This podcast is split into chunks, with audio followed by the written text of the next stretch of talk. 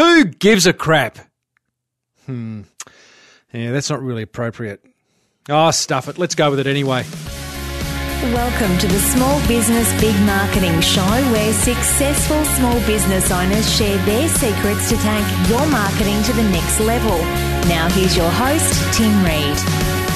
Welcome back, listeners, to another episode of Australia's number one marketing show and forum. I am your host, Timbo Reed, but you, right there, walking the dog, working out in gym, lying in bed, commuting to work possibly, are a motivated small business owner ready to crank out some great marketing. And that is how we roll around here.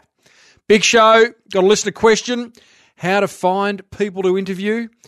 Got a toilet paper seller as my guest to interview. Huh? Haven't said that before. Got a forum update, some good stuff going on inside there amongst other motivated small business owners. And of course, marketing quote of the week. Let's get stuck right in. Small Business Big Marketing with Tim Reed. Smallbusinessbigmarketing.com. Hey, how you going? Just out of interest. I still have my arm in plaster. I still have it in a sling. I am still working very slowly. That's because I'm recording this episode pretty much straight after, same day, I recorded the last week's episode. So not, not much has changed. I have nothing to report. But what I have found is that it has slowed me down having my right arm in plaster, and it's been a really good thing.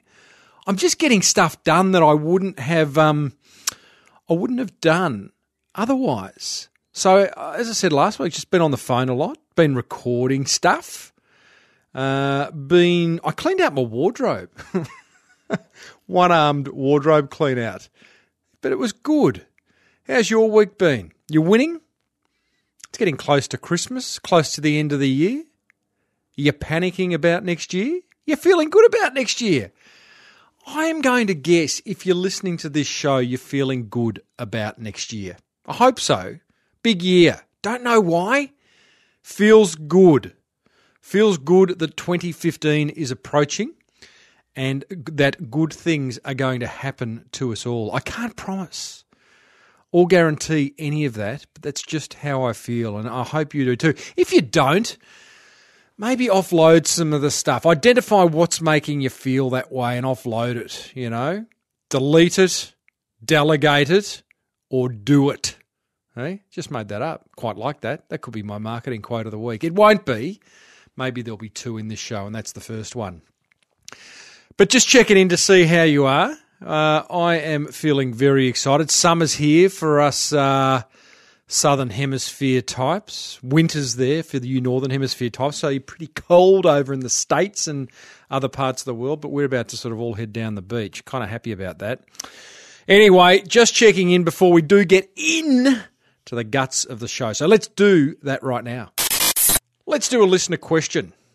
Jacob Johnson. That's this fellow's name. He hasn't got a business. Well, he probably has, but he's used a Hotmail email address. So I can't give you any little kind of push, little promotion, Jacob, except to say thank you. He says, Hey, Timbo, love your show, mate. Just started listening to it. Where you been, Jacob? This is, I'm in its sixth year, fifth year, something like that. I've had a great idea for a podcast. Nice work, Jacob and looking to get started. The idea for the podcast has come out of my own struggles, and I want to be able to help others as well. Well, already, Jacob, your podcast is going to be a success because it's coming from a place of struggle. It's coming from a problem that you've ha- you have that you have chosen to solve. So, uh, well done, mate. Get in, get amongst it. He goes on to say, "My passion is to try to help people get careers started. I'm looking to fill a gap what I envision, a good fill a gap. That is a good thing. Hey, if a gap exists, that means it needs filling. So good on you for identifying that. What I envision is to interview hiring managers and recruiters about what you can do to show you're qualified for a position if the requirements for that position are not on your in your formal work background.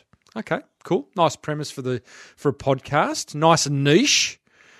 Jacob then says, Where I'm having trouble, Timbo, is I can't seem to figure out how to locate the hiring managers and recruiters to interview on my podcast. Any help would be appreciated. I said in last week's episode, uh, advice to a listener don't make things bigger than they are. This is not a big one, Jacob. It may seem big in your mind trying to identify guests to interview and find them, but you'll be surprised at just how easy it is if you really lean into it, mate. Uh, if I were you, um, I'm going to guess you've got some contacts, mate. And if you don't have a direct contact with a recruiter or a hiring manager, you may well know someone who does. So, on the LinkedIn premise that there is six degrees of separation between you and anyone else in the world, work on that premise. Knock on doors, ask people if they know a hiring manager or if they know someone who knows a hiring manager, that type of thing. I'd also get on LinkedIn and I'd get on Facebook and put the call out, Jacob, to people saying, hey, listen, starting a podcast. I want to interview hiring managers and recruiters. Anyone know any? That'd be a good thing. Don't just take anyone, though. Be selective, even though you're just getting a show off the ground. Be selective. Once you've got your first guest, Jacob, at the end of that interview, after you've stopped recording, say, hey, listen, you know what my show's all about now. You got a sense for it? Is there anyone in your network you think that I should interview? And ask for a warm introduction to that person. So it's not as hard as you think, Jacob. You'll be surprised at how quickly you get the momentum. I encourage you to get the podcast up. It sounds like a great idea for a podcast. I also encourage you not just to be the interviewer, but to add some value around your interviews. Listen to questions, opinions, editorials, commentary, that type of stuff. Mate, Jacob, Jacob Johnson, I wish you all the luck with it. Go get them. Hey, uh, quick word from sponsors. This show is brought to you by the very good folk at 99 Designs and Net Registry. We can't do it all ourselves, team, this marketing caper—you've got a business to run. So, cash flow allowing, and let me introduce you to two inexpensive ways of getting some marketing done, then I'd be passing it over. Now, 99 Designs is a competition based website, a contest, I should say, based website where you simply post a design brief, could be for a brochure, a car wrap, a book cover, um, signage, business cards, whatever. And you post that design brief, nominate some prize money, hundreds of dollars, not thousands of dollars. And designers from all over the world respond to your brief with finished low res designs for you to see. Not proposals, but designs. You review those designs, you shortlist it, you work with your shortlist. The end of seven days, you pick a winner. They release the high res designs to you, and you release the prize money to them. Gotta love that. And you can get your design competition boosted to the top of the page, and you'll get a whole lot more designers responding by using this link 99designs.com forward slash SBBM. And that'll give you a $99 upgrade and 185% on average more designs being submitted. Hey, uh, and also Net Registry. Get your online marketing sorted over there.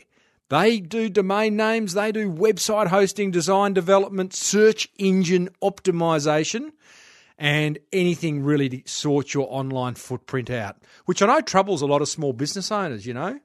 You are who Google says you are, and you want to make sure that your online footprint is significant. Beyond your website, you got a bit of pay per click advertising happening, bit of social media, you know, you've got your SEO sorted, you are getting found for keyword searches, all that type of stuff. So that's the folk that's what the folk at Net Registry do.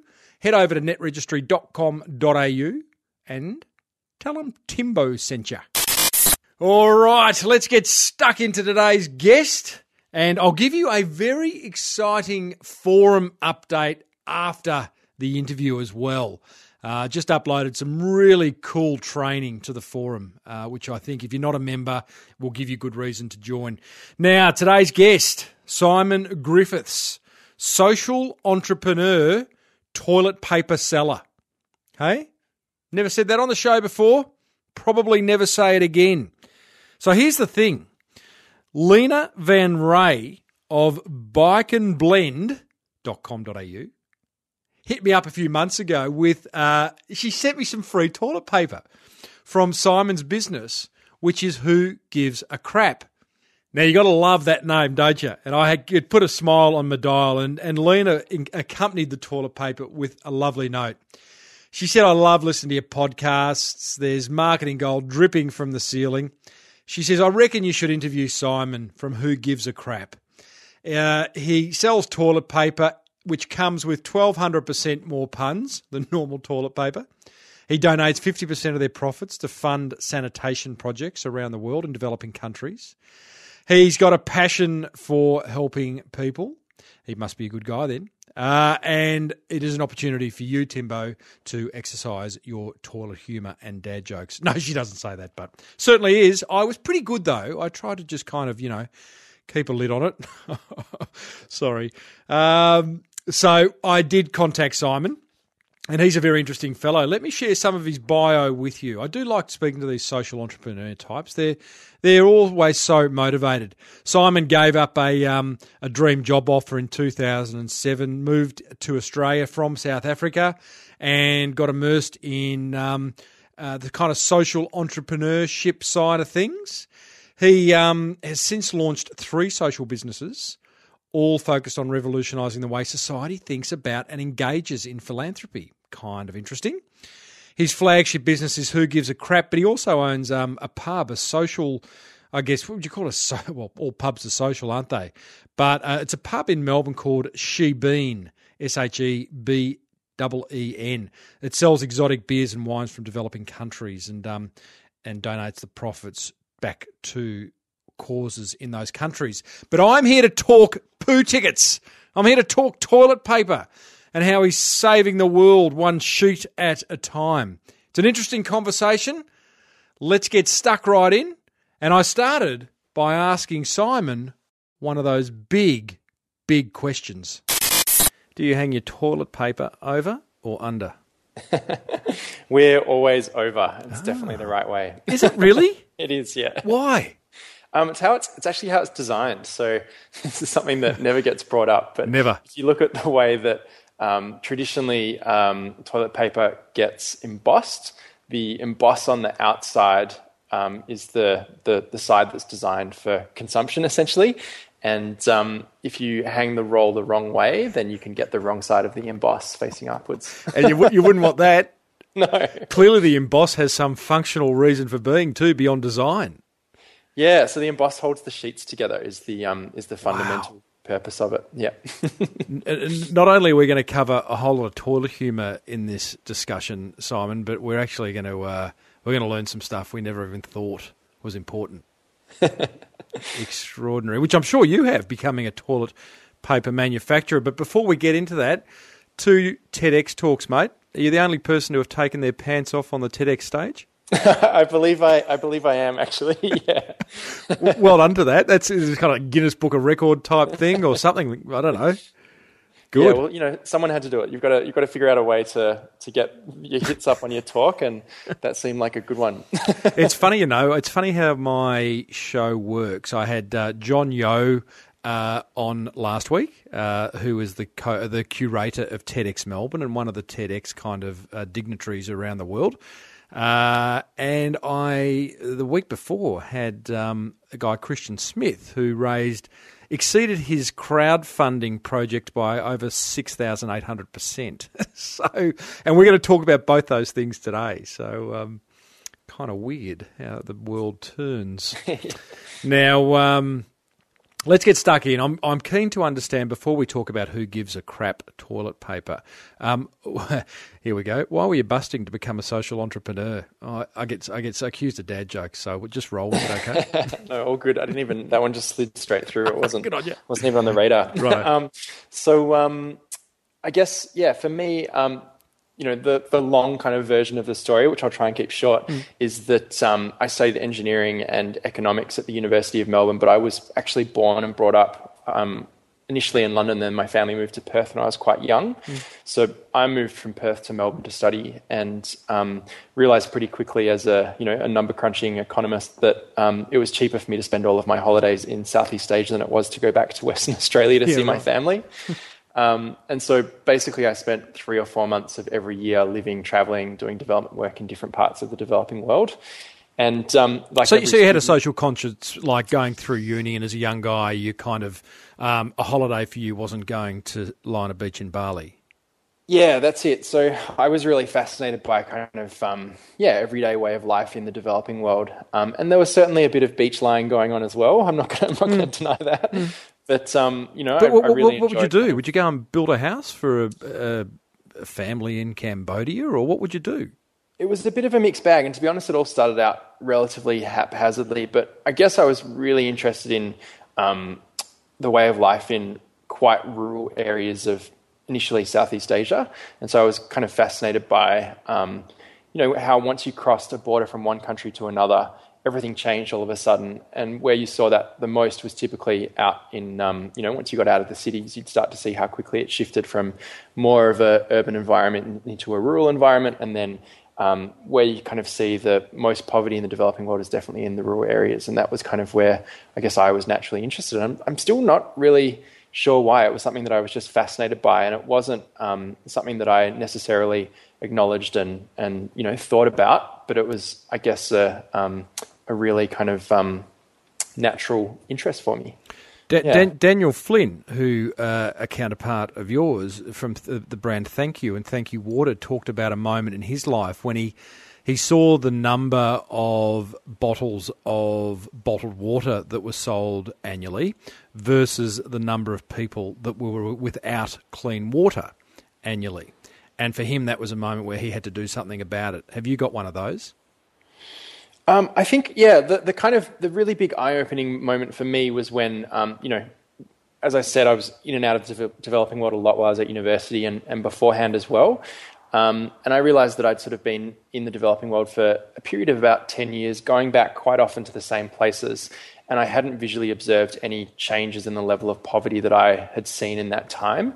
And to me, that didn't really seem right. Um, because you know obviously we talk about solving these issues and um, there's a lot of a lot of organizations out there that work in this space i would have thought that visually you'd be able to observe you know a pretty significant shift over a 10 year period mm-hmm. and so I, I looked at the numbers and i found that yeah you know we're certainly doing things like i saw that adult literacy um, over that te- that 10 year period had improved from about 759 million illiterate adults um, up to, um, sorry, it had improved from about 850 to 750 mm-hmm. illiterate adults. So a very big improvement over that 10 year period. But a long way to but go. Exactly, a huge mm. long way to go. So mm. I think I did the maths and worked out that if we continued improving at the same rate, it wouldn't be until about 2085 that we'd achieve global literacy. So very, and, very economist. The, the economist of you got the better of you. yeah, and and you know, and that's not just literacy; it's the same with sanitation, which won't be achieved until about 2080, mm-hmm. and lots of other issues as well. So we talk about solving these social issues, but the reality is that they're not being solved very quickly. And the, for me, ma- that's kind of what got me. Yeah. Okay, so the majority of us see the numbers. Uh, I'll put my hand up for that one, and don't do anything about it. Um, was there a moment? Was it like were you on a toilet out the back of you know Southeast Asia and you know what? what? Was there something um, beyond the I numbers? Guess, yeah, no, it really was kind of this very gradual journey for me, which is right. quite interesting because I think for a lot of people it is that that moment where they have that epiphany. And certainly, you know, coming to the who gives a crap idea was a slow journey, but the actual idea itself was one of those quarter second epiphanies where I walked into the bathroom, saw a six pack of toilet paper sitting there, and said, Right, that's it. We work with WaterAid, we fund sanitation projects, we sell environmentally friendly toilet paper, and we call it Who Gives a Crap. And I walked out of the bathroom, called three friends, and they all said, You've got to do it. It's a really good idea. You know, the name alone, sometimes I was kind of put my, my feet in your shoes earlier when I was thinking about this interview, and like the name Who Gives a Crap, you just go, Yep. Yeah, there's there's an idea there. It's a funny name, but it, it just it marries the social conscience with a gag, and it's relevant to a product in toilet paper. you know, like it just it's just like I get it. Like it's like if you were going to Hollywood and selling a film, that line would work. You know, yeah. be a weird film. yeah. Like, but yeah. So you had that epiphany. Uh, where was the toilet out of interest? Always, you know, where, where'd that one happen? That one was in Fitzroy North in a share house that I was living in. Right. Uh, back okay. in 2010. Yeah. You're so Gen Y. share house, North Fitzroy, social entrepreneur. Bet you got a beard. Oh, of course. what would I be doing without one? correct, correct. So, um, again, before we get uh, stuck into who gives a crap, because that will be fun, but um, you became a social entrepreneur. You put aside the university. Did you finish uni? I did, yeah. Okay. I, but I, I spent six and a half years at uni, so um, there was obviously a lot of other stuff going on at the same time, and, and yeah. you know this journey for me really began while I was there. So okay, yeah. and then you got you got the big job from memory at McKinsey's. You knocked it back. You go, no, no, no. I am going to save the world instead. And you came up. I don't know. You came up with it, but this consumer-driven philanthropy concept, which is where you believe that um, us consumers can be philanthropists at the same time, and it shouldn't be just left to the Bill Gates and Warren Buffetts of the world. Yeah.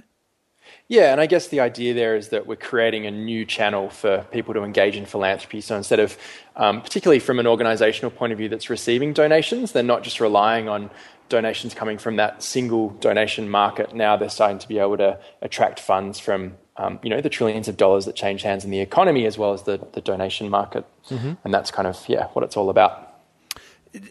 So, consumer driven philanthropy is is that about every business having a social uh, an, an aspect of it that is a social enterprise, or are you a social enterprise or you're a, a for profit business? Um, I think the the idea is that it's showing that it's possible to do business in a different way, and I don't think necessarily that every business should be a social enterprise, but um, there's certainly scope for every business to think about what they're doing in terms of what their social footprint looks like. Um, and then the flip side of that is for the consumer that you know every time you go and spend money, you're essentially voting in one way or another. And so it's often an aggregation of these small decisions that we make as consumers that mm-hmm. can end up making the, the, the, biggest difference. So if you think a little bit more and a little bit deeper about every dollar that you spend, then you can actually make a huge amount of impact through your everyday decisions. Are you seeing that? Um, that's a really strong consumer insight that you've you've shared there. And do you see that being across generations, or like I, I reflect on when I was when when I was a young kid, you know, like ten. My concern was the Cold War. That dates me, so I'm 47, right? I yep. talk to my kids now who are young to middle teenagers, and their concern is the environment, is the state of the planet, climate change, and all that. That's their number one concern. What? Give us your insight into your. How old are you? Late twenties. Um, I'm thirty, early thirties now. Early thirty. Yeah. So, so what, what, what are people of that age thinking when it comes to pr- choosing which brands to buy? I think you know environment's definitely a big consideration, but we've certainly sort of seen that that green revolution happen, mm. and I think now we're certainly seeing like this, um, you know, a layer deeper, more into the the social space. So looking at um, how things are produced, what that means for the environment, but also the, the workers that are part of that process, mm. and probably the country where it's coming from as well. Um, so people are starting to go deeper. They're looking at what's on the back of the packs, looking up where inputs are sourced from, how they're you know fed into the production cycle, who's part of that production cycle. Mm. Um, even how they're transported across countries is, is becoming something that's more relevant to consumer choices. And this is this is increasing, and it's only going to continue increasing. So it's um, yeah, it's it's you know I think people becoming more engaged with with products that they're buying, and this certainly isn't every single consumer out there, but there's um, a very big segment of the market that's thinking in this way, and it's certainly growing over time. I like uh, one of the TED talks, TEDx talks that I watched you in. You talked about for a long time we've always looked for that. Inter- we consumers have looked for that intersection between price and quality, and and we'll, that's where we buy. That's the sweet spot you've introduced that kind of third. It was a vector. It was a vector diagram actually. I had to look up what that meant, but uh, my son goes, that, "That's a vector diagram, there, Dad. What are you looking at one of them for?" um, but you'd introduced this third circle, which was um, uh, products that do good. So it's like mm. price, quality, products that do good. The sweet spot in the middle there is is where um, if you're selling something that, that ticks that those three boxes, you you're doing okay. Yeah, and you, you do have to get the price and the quality piece of it right. You know, if, if they're not right, then you're not going to have a sustainable product in the long term. Mm. But certainly, you can start to use that that doing good piece to influence the way that that people will look and, and interact with and, and buy your product. So, uh, we're talking about consumer driven philanthropy. You, you, you got to have quality. I mean, you can't sell a, um, a socially conscious product that is poor quality. So you got to tick the quality box. You can't be uh, excessively priced. And you talk about not selling on guilt. Hmm. Yeah, uh, the the motivation there is that um, certainly when we started, and this has um, I think changed a, lot over the last five years, but a lot of kind of transactions in the in the social space, and particularly when you people were trying to motivate a donation to a um, an NGO or a nonprofit, they were using kind of um, guilt to, I guess, drive that that um, transaction to take place. Mm-hmm. And the feedback that we were getting from people was that they were really sick of having that kind of that guilt jerked out of them and, and used in a way to make them feel like they had to do something. Yep. And so we said, well, what if you could achieve all of the same outcomes but motivate the sale through something that's different to guilt? And for who gives a crap, that's really about using this kind of fun and irreverent brand that still has all of those, you know, um, important outputs going on. You know, still doing all of these great things, but we're not selling it based on um, images of a starving child or mm. or something along those lines. We're selling it based on this being a really good product that um, is designed by people who look at things a bit differently. Mate, you're selling um, on humour. Yeah, yeah. Well, well, there's, it's a strong personality at least. I mean, it might not be the fundamental platform that you're selling it on, but there's a wonderful it's got a wonderful irreverence about it and, and humour. So let's talk about who gives a crap toilet paper. Uh, what is it? And we kind of explained how it came about, but what is it? So essentially, it's just an environmentally friendly toilet paper that we sell here in Australia, and we use half of our profits to build toilets in the developing world. Okay. All right. So uh, explain that model. So 50% of your profits get picked up, and, and how does that work? Do you have yeah, how do you do that? Where's the money go? So at the moment, we work with WaterAid as our sole beneficiary, and basically what happens is we, um, at the end of the financial year, you know, in the build up to June 30, we're kind of scrambling, looking at our books, working out exactly what we think our profit will be, mm-hmm. and then we make our final donation just before the end of the financial year, where we estimate what our profit should be, and then we're essentially donating half of that. Mm-hmm. Um, and then we can adjust that once the financial year ticks over, but it means that we can get that donation out before um, that profit would effectively be taxed. Yep. So WaterAid then take that, um, at the moment, use that for their projects in Papua New Guinea, which is the, the region that we've been focused on um, as Australia's closest neighbour. And um, basically um, they implement something called community-led total sanitation, where they go into a village, they uh, look at um, what's required in that village, they start educating the people in the village around the importance of sanitation, clean water, um, hygiene, washing hands, all of this stuff that we sort of take for granted um, in the West, mm-hmm. and then um, allow them to come to the conclusion of what they'd like to do, assuming that's around building toilets and putting clean water in. They then help them to raise the capital necessary to make that happen, skill them up so that they can physically build it and maintain it themselves moving forward, which is really important because if someone isn't there to be able to look after it and maintain it and that ownership doesn't exist, then it's something that won't happen over the long term. And, um, and then build typically um, drop toilets that are composting, um, turn, you know, turn into create compost um, with a toilet top that can be moved once the toilet fills up and that's um, cool. that's basically the the end of the cycle for us. Now, getting this idea up and running, Simon, was no mean feat. Uh, you needed to crowd crowd fund. How much was it? Fifty thousand dollars. Yeah, so we, we worked out that the first production run was going to cost us about fifty thousand dollars. So we okay. set up a crowdfunding campaign to on, pre-sell in, that onto Indiegogo. Yep, that's correct. Yep. And so we, um, I guess, realized that we were selling probably one of the least exciting products that exists. well, everyone and, needs um, it. yeah, they, they do.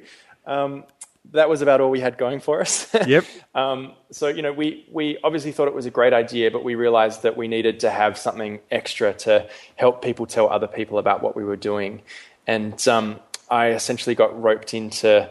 Um, agreeing to sit on a toilet on a live web feed until we hit that fifty thousand dollar pre-sales target. So we um, we basically set up a, a, a webcam with um, me on a toilet on a pallet in our warehouse and um, started screening at 6 a.m. I think um, on the 8th of July in 2012 from memory. I could be a day out. And uh, we got picked up, fortunately, by national breakfast television here in Australia and then national print. Um, very luckily, also got national print coverage across the US. And we were wildly popular in Brazil and Greece for some bizarre reason. Wow. And um, I think over the, the 50 hours that the, the stunt ran for, we ended up generating about a million dollars of equivalent PR value and had 2.5 million social media hits. And we hit that $50,000 target after, yeah, 50 long, sore, incredibly painful Oh, yeah. hours. And, um, and I ended up getting some rest, and then we had a toilet paper company that was ready to go. so, so um, a fantastic idea. Uh, Where did- were you sitting around with your, your two business partners, and that someone just put that on the table? Said, "Hey, why, why don't one of us sit on the can until the money's raised?" Was that kind of how it worked? Um, it was actually it was a we kind of put together our initial crowdfunding video about six months before we launched, and Yeah, right. realized that it kind of lacked some pizzazz. So Lacked we, an we weren't idea. With it, yeah. And so we thought, you know, we could probably raise um, um, a smaller amount of money with this, but we've got quite a big goal here that we need to hit, and to to make that work, we actually need to, you know, figure out how to make this better. And um, at the time, um, we started talking with some friends about it, and one of our friends um, knew some guys that worked at an advertising firm called Naked Communications, and so we had a sit down with them and said, "Hey, um, you know, we've got this idea, but we feel like it's not quite there." And um, and they said, "Well, we'd love to have a crack at this." And so we basically um, put together a deal where if they helped us to overperform what we otherwise would have done, then they'd be able to share in the upside of that um, with us, essentially. And um, we put together quite a complicated kind of video, and we pitched it out, and we got someone to produce it for us. And um, when it came to actually putting together the script, the the guy that was working on it um, said basically it's too complex. There's too many things going on here in order to make this idea work. And when he stripped it back, it ended up looking very similar to the initial crowdfunding video that we shot six months prior. So um, we were kind of you know scratching our heads about what to do, and then um, yeah, the guys at the ad firm said, "All right, we've got it." Jumped on a call, and my girlfriend was overseas at the time, and they said, "The video is good. All that's going to change is you're not going to get off the toilet at the end of it." Wow. And as soon as they said that, everyone on the call knew it was a great idea. We knew it was a winner. And so I had to commit to it. And then a week later, when my girlfriend got home, I said, um, There's something I've got to tell you. And it's probably not going to involve you quite a bit. And Yeah. um, I hope you're okay. You can visit me.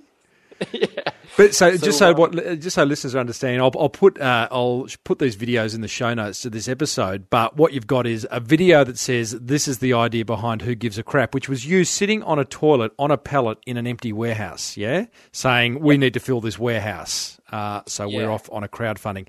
It finished therefore, and then at the end, what you've said is, but I'm not going to get off the toilet until we raise the money, and then that's when you go That's to it. So Yeah. in many ways, it's a classic crowdfunding video where you know you, you tell the audience about your product, your background, why you're the right people to pull this off, everything that's going to do, Mm. how much money you need, and then the twist is at the end where we say, Yeah. "And I'm not getting off this toilet until you help us to hit this target." And you can jump on our website and see me sitting on a live web feed, and this is what it's going to look like. Tell me about the moment. You're on the can for 50 hours, yeah? Yeah, so 50 from hours. six a.m. until eight a.m. two days later. A thousand dollars an hour. I'd sit on the can Yeah. for a thousand dollars an hour. But um, tell me about was there a moment? How far in? And where'd you cramp? Where was the main cramp? Um, I actually still I still have problems with my left leg on my on my thigh. Yeah, so I've done I did some fairly serious nerve damage. Um, but um, Funny- the, funny, the problem was funny. that yeah. So the problem was that I actually thought that I would end up sleeping on the ground next to the toilet, and so we had like a mattress there that I Right. could kind of crash out on. But when the campaign um, became hugely popular in Brazil. We were on um, the front page of the largest Latin American newspaper in the world, which has huge coverage. We actually had just as many um, hits coming through overnight, overnight, as what we did during the day. And so, you know, obviously people don't want to log on and, and um, to see the guy sitting on a toilet to find that he's actually asleep on the ground hugging the bowl. So, um, so what we did was basically, you know, say, well, we've got to stay up. And so I think I got about 46 hours in. Um, and I don't know if you've ever stayed up that long, Tim, but basically you start hallucinating yeah. at, at, that point. And so I was on TweetDeck on my computer, you know, shifting between social media. All of the little icons started turning into GIF images that were moving around on the screen. And I was hallucinating that there was a shelf next to me to lean on. I'd put my elbow up to try and lean on it and then fall over because there was nothing there. And it got really surreal and pretty wacky. And, um, basically, um, 46 hours in, um, I jumped on Reddit and was trying to dri- drive up some, some traffic. And um, everyone on Reddit was saying, hold on, so you've been on a, a, toilet for 46 hours and you haven't slept? I'm actually seriously concerned that you're getting close to going into a state of permanent psychosis and started posting these articles about someone who'd stayed up too long and, and lost his mind. oh, the and, things we do um, for marketing. Yeah, and I, I, cracked it and pulled up my pants, turned around, fell asleep on the cistern. two hours later, we were, um, you know, Australia was waking up again, and we were on the home stretch from six a.m. to eight a.m. Love it. so, uh, massive media co- co- coverage and courage. Um, you, the brand is now well and truly, um, you know, embedded into people's psyche. Um, you've raised your fifty thousand dollars, and production is underway. That's how long ago? That's two years ago. Yeah, yeah. Uh, where are you now? So we, we fulfilled our first um, orders to our crowdfunding supporters in, um, I think it was March 2013, so mm-hmm. last year, about 18 months ago. And um, basically, we, we thought to ourselves, this is crazy. You know, we, we don't have a supermarket, so we're just going to be selling this online. Who buys toilet paper online? This is just, you know, a stupid idea. Um, but we also thought that, that um, we could potentially use that to our advantage. And so we wrapped each roll individually in quite a fun and unique, well designed wrapper. We put three emergency rolls into the bottom of every box so you'd know when you're about to run out, solving the, you know, the, the age old toilet paper problem. Yep. And, um, and we set up a subscription service. So you could sign up for toilet paper because everyone's essentially got a pretty regular bathroom frequency and yep. we can predict that and get a regular delivery and you'll never ever run out of toilet paper again.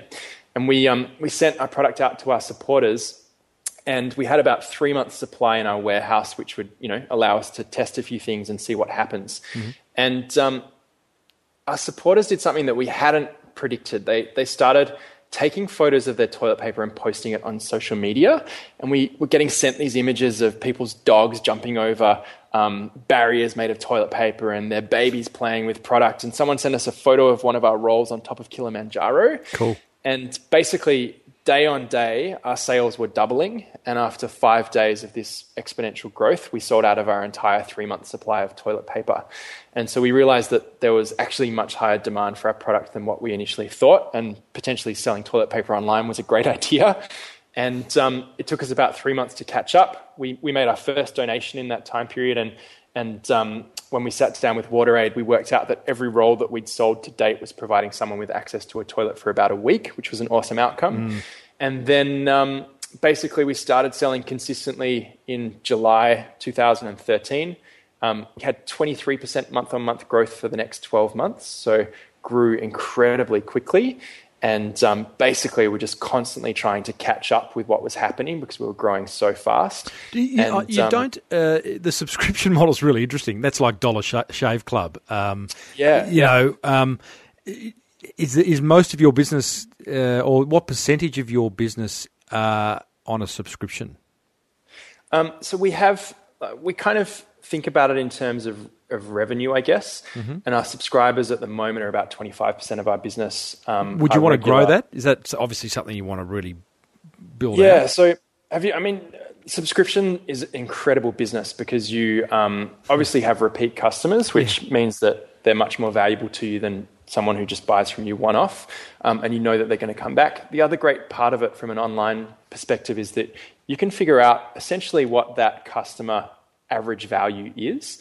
And then you can spend money to acquire customers that, as long as it's less than that average value, means that your company is going to grow.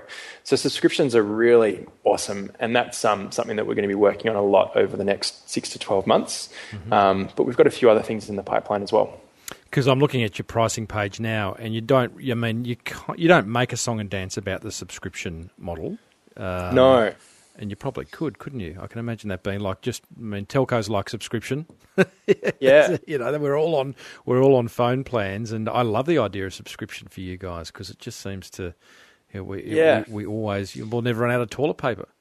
And from a business perspective, it's it's awesome as well. So we you know we've done a lot of work figuring out how to make that a great experience for our customers, and we're now going through the stages of um, really refining that from a, a customer experience point of view, and then we're starting to ramp up what the the sales side of it looks like. Uh, two silly questions. Did you go to the toilet during those fifty hours? I did, and I actually get asked this a lot.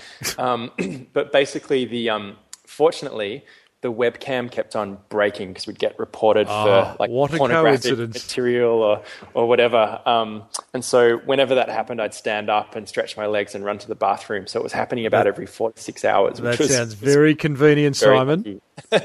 Uh, my other silly question, as if I don't ask silly questions anyway. On, on on your video, you said it's got a low PTR, a low poke through rate.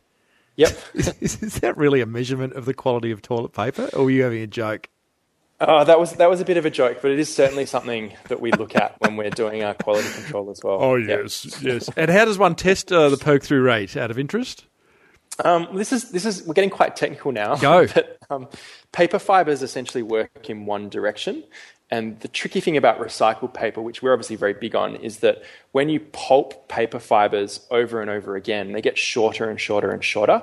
And to give paper strength, those paper fibers have to overlap, and the greater the overlap, the stronger the paper is. But because it's in one direction, it means that when you pull pa- any paper sideways, it's easier to break than when it's pulled in a lengthways direction.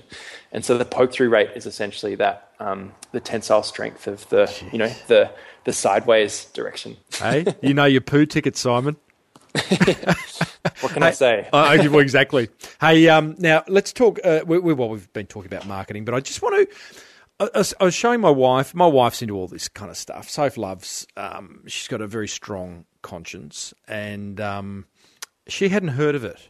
And in fact, I hadn't heard of Who Gives a Crap until one of my listeners very kindly seeded me with a box of it a few months ago.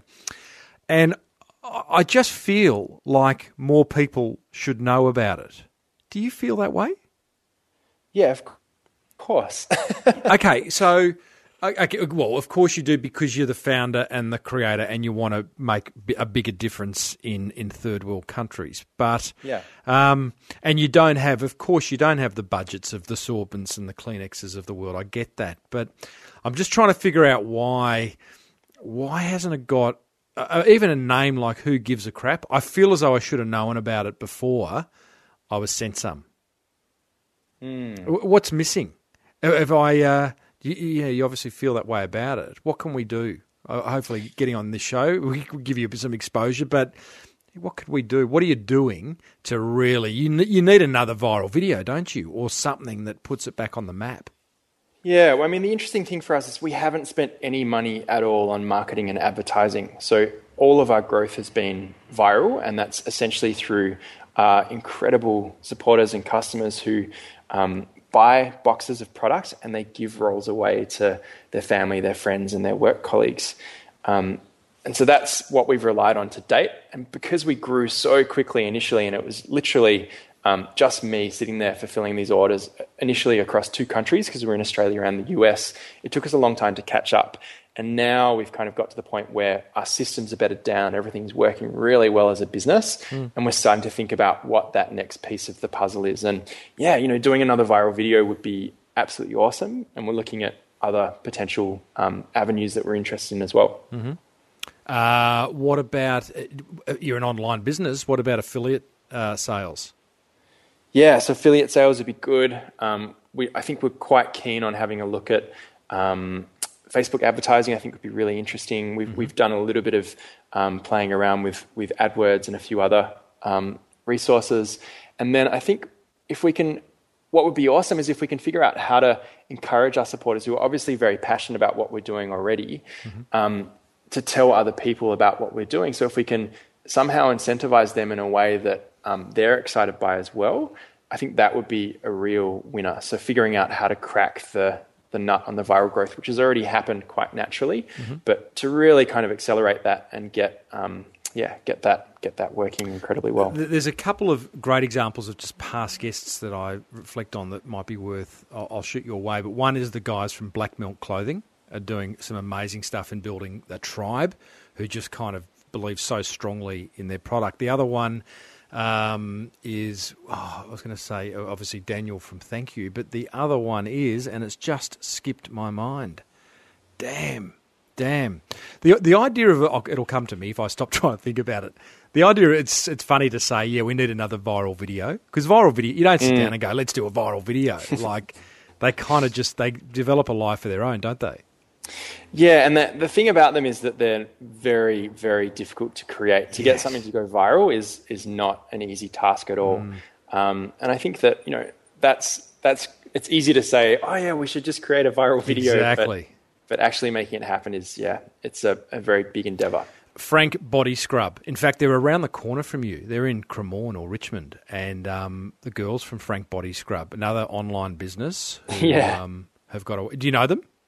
Um, we've we've we've emailed, um, but we should catch up. Actually, they would be really good to talk to. There's yeah. this community building, and again, uh, Rebecca from STREAT, which is another social business. There's quite a few in Melbourne. I don't know. I mean, I'm just, I'd love to see your brand have a much higher awareness. So when I walked out on the street and said to ten people, top of mind, give me a toilet paper brand, um, at least you know three said, "Who gives mm. a crap?" It mm. just deserves it, mate. Yeah, no, it'd be awesome. That's certainly what we're working towards. yeah. Hey, before we finish, so just wrapping numbers around where you're at. What are you? You're two years in. Um, yeah, I mean, we've been consistently selling product now for just under 18 months. So we kind of look at our, you know, okay. our real kind of lifetime as 18 months. Uh. So what was your donation at the end of uh, the financial year, end of June 2014? And how many staff, how many roles are you selling? Give us some numbers. Um, so we're at the moment we're working with three full time staff with a fourth staff member joining us um, next month, which mm-hmm. would be fantastic. One of the original co-founders coming back to work with us. you're on a roll. And um, and um, the um, what's been really interesting is figuring out how to make that donation side of it work. So we haven't disclosed what our total donations are, but instead we look at the you know the individual impact, and we're still working to that. Every role is providing someone in the developing world with access to a toilet for one week metric. Mm-hmm. Mm-hmm. Um, what was really interesting is when we kind of looked at our our growth, we found that um, basically um, from our first donation to our second donation, the, the size of the donation grew by about a factor of 10. Mm-hmm. And we're actually looking at another 10 times growth over, um, over this next financial year as well. Wow. Um, so that's been pretty awesome because, you know, obviously growing revenue is one thing, but growing profits and, and for us donations is another. Um, and so that's where we're, yeah, where we're focused, I guess. Um, number of roles now is, is fairly astronomical. Um, we're still obviously growing very quickly. I think this month we will have brought in, um, just doing the maths quickly on the top of my head, about 400,000 roles to our warehouses. Mm-hmm. Um, we're warehousing across four states in Australia, which gives us next day delivery to um, about 70% of Australians for free. And um, yeah, it's um, it's going really well. We're a pretty serious toilet paper company. You are, you are mate. And now uh, I'll leave it to you to uh, suggest to listeners what they should do. Whew, what they should do in terms of what are you thinking? Subscribe. well, everyone should definitely have a Who Gives a Crap toilet paper subscription. So you can jump on our website, which is whogivesacrap.org, and then select your product. There's um, a few different delivery frequencies that we suggest based on the size of your family. And then we email every customer before every delivery to check if they're ready. And if they're not, they can delay their frequency and we can adjust it to make sure it's bang on perfect moving forward so that they will never ever run out of toilet paper again. Love it, mate. You can never you can never have enough. Hey, uh, Simon, well done, mate, on Who Gives a Crap, and I look forward to seeing it develop into the future. And in your own words, at the end of one of your TEDx talks, bottoms up to a better world. Thanks, Tim. Oh, you got to love a good toilet paper seller come social entrepreneur. Do you enjoy that? I did. I did. He's doing good stuff. He's doing real good stuff. I got top three learnings from that interview, thanks to Net Registry and 99 Designs. Number one, I do love the subscription based model of selling.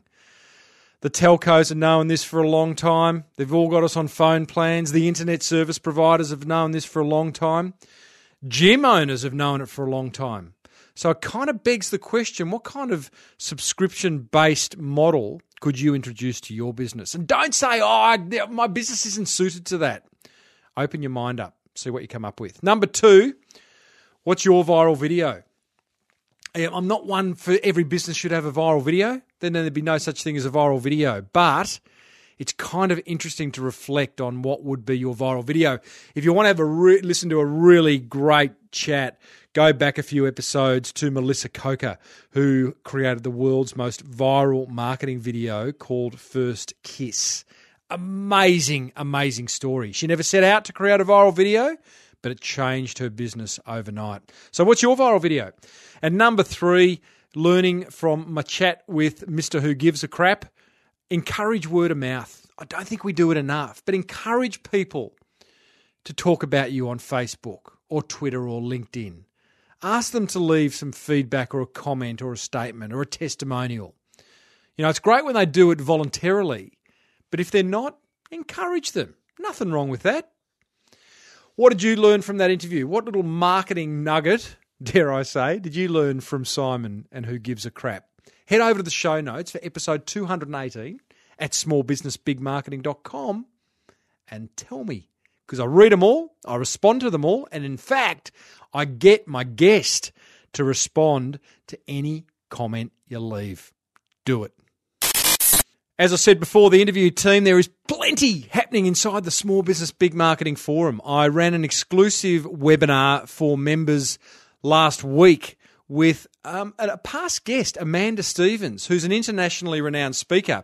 And Amanda and I ran a Q&A session about speaking from stage and how to integrate speaking from stage into your marketing strategy because it's an incredibly powerful way of doing things and not enough small business owners do it because many are scared of it.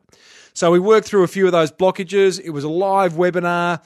Uh, members could ask questions. They'd also posted a whole lot of questions that Amanda and I answered. It was a lot of fun. I've recorded it and it's sitting inside the classroom section of the Small Business Big Marketing Forum, along with a whole lot of other training. Many of you send me emails saying, hey, what else is in the forum, Timbo? And I'm just going through it now and telling you some of the topics we talk about. Basically, it's a place for you to post questions and for me and other members to answer. So, looking at it now, someone's looking for feedback on their website, someone's looking for feedback on a blog article they've written, someone else is looking for a virtual assistant and a copywriter, um, someone's sharing some book cover designs they got on 99 Designs, uh, and we're giving feedback on that. Uh, someone has got a shop opening, and we're giving feedback on that.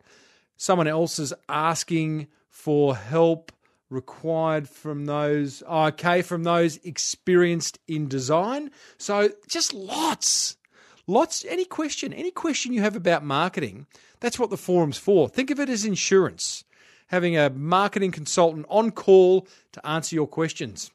Head over to crankmymarketing.com and you could be in there quicker than you can say crankmymarketing.com righto Nearly there. The marketing train of gold is nearly pulling in to the station. But I've got a marketing, an inspirational, a motivational marketing quote of the week. This one is from keynote speaker, marketer extraordinaire, Chris Brogan. I like this one. It's not that motivational, it's just factual. It's just like, yeah, you should. Chris says, no matter what, the very first piece of social media real estate I'd start with is a blog. Yeah! Not Facebook, not Twitter, not LinkedIn, not Google Plus, not Pinterest, not Instagram, not Snappy, Snapchat. No, get a blog. It allows you to express your opinions. It's a fundamental way of being a helpful marketer. Blogs are ace. I've got a blog, smallbusinessbigmarketing.com. You can check me blog out there. My mate Lukey wrote a very good guest post on uh, Facebook ads on, on my blog last week, actually. It's doing quite well. Google love blogs. Blogs have been around since the internet started, but they're good. So there you go. That's my motivational quote of the week. Righto, team, that brings us to the end. Almost. Let me tell you who I've got on the show next week Steve Hui. Ever heard of him? I hadn't. Never. Not until someone brought him to my attention. Steve was a corporate high flyer who loved helping people with their frequent flyer points. So he started a business called, wait for it, I Fly Flat. Gotta love that. He's going to tell us all about it next week. Tell us how to fly flat as well. Love that. That's at the pointy end of the plane, you know, where they've got beds. Hey, a big thank you to Net Registry. Get your online marketing sorted and 99designs.com forward slash SBBM for a very, very special and exclusive listener offer. Get stuff designed. Make your brand beautiful, team.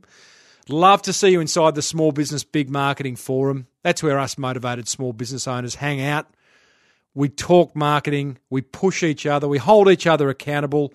We'd love to welcome you in there with open arms. Head over to crankmymarketing.com. And I reckon that's it. May your marketing be the best marketing of all time. I've been your host, Timbo Reid, and you've been listening to the number one marketing show in the country. Well done to you. See ya. You've been listening to the Small Business Big Marketing Show with Tim Reid. Want more marketing goodness? Then visit smallbusinessbigmarketing.com.